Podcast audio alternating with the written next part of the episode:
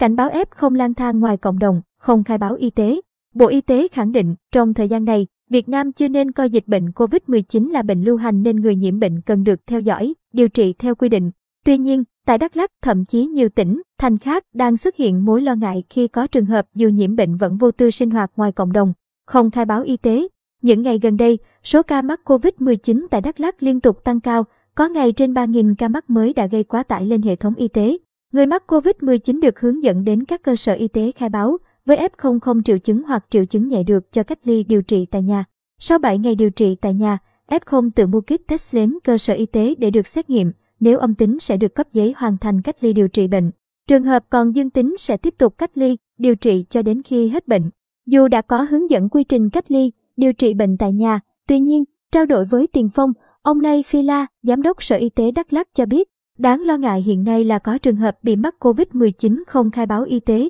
tự điều trị tại nhà. Việc làm này khiến ngành y tế khó quản lý, nắm rõ được số lượng người mắc để có hướng phòng chống dịch bệnh phù hợp, tránh lây nhiễm ra cộng đồng. Về thông tin có trường hợp F không tự do đi ra đường, thậm chí buôn bán, ông này Phi La cho hay, ngành y tế rất khó quản lý nếu họ không khai báo y tế và chấp hành quy định cách ly, điều trị tại nhà. Việc quản lý F không tại nhà do chính quyền địa phương giám sát, để tránh F không tự do đi lại khi chưa hết bệnh, chính quyền cần có sự giám sát chặt chẽ, ngăn ngừa dịch bệnh lây lan ra cộng đồng. Ngoài ra, Tiền Phong cũng nhận được phản ánh của nhiều người ngoài tỉnh đi công tác, du lịch, thăm thân, khi đến Đắk Lắk thì phát hiện bản thân bị mắc Covid-19. Nhóm người này khai báo với các cơ sở lưu trú và bị từ chối đón tiếp khiến họ lúng túng. Theo ông Nay Phi La, với những trường hợp trên, không cần phải cách ly điều trị bệnh tập trung. Người bệnh sau khi khai báo y tế có thể điều trị tại nơi đăng ký lưu trú, khách sạn, cơ quan nơi đến làm việc. Tuy nhiên, hiện nay, nhiều khách sạn có đến 80% nhân viên mắc Covid, không đủ sức đón tiếp, phục vụ những trường hợp F không dẫn đến sự lúng túng,